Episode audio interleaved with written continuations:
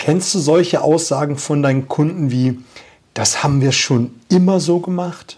Wenn wir mit neuen Geschäftspartnern zusammenarbeiten, müssen Punkte A, B und C erfüllt sein?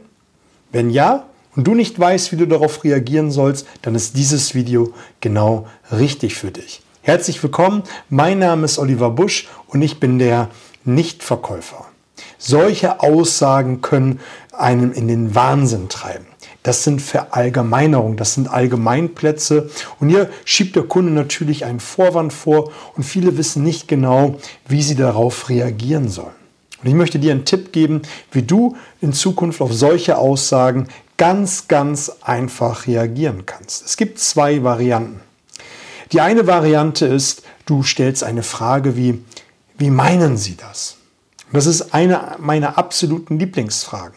Egal, ob es darum geht, ob jemand sehr verallgemeinert oder jemand sich ungenau ausdrückt, frage ich so eine Frage wie, wie meinen Sie das? Können Sie das bitte für mich noch ein wenig erläutern? Und dann fängt er an, den Prozess zu erklären. Und das gibt mir wiederum die Möglichkeit, nach der Ausnahme zu suchen. Das ist auch die Variante Nummer zwei. Du kannst ganz direkt fragen, mehr oder weniger salopp, das bleibt dir überlassen und auch natürlich, wie gut du mit dem Kunden ja, befreundet bist, wie gut die Beziehung zu deinem Kunden ist. Und da kannst du so eine Frage stellen, wirklich immer?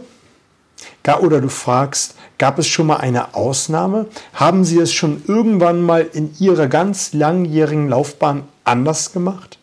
Das heißt, du stellst eine sehr allgemeine Frage, aber die darauf gerichtet ist, die Ausnahme zu suchen. Und jeder hat schon mal eine Ausnahme gemacht. Und wenn du die Ausnahme bestätigt bekommen hast, also dein Kunde dir gesagt hat, ja, wir haben es schon mal anders gemacht, ist die Anschlussfrage an dieser Stelle, was war damals anders? Wie haben sie es damals anders gemacht? Oder warum haben sie es damals anders gemacht? Oder weshalb haben sie es anders gemacht?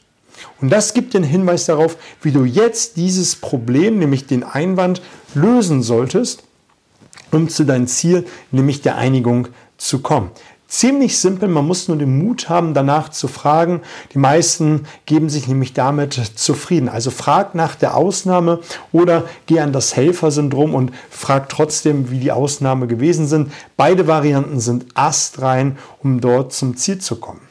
Wenn es dir gefallen hat, lass mir ein Like da, teile dieses Video, damit möglichst viele Menschen davon äh, Kenntnis haben und markiere Menschen, die das interessieren könnte. Also in diesem Sinne alles Gute.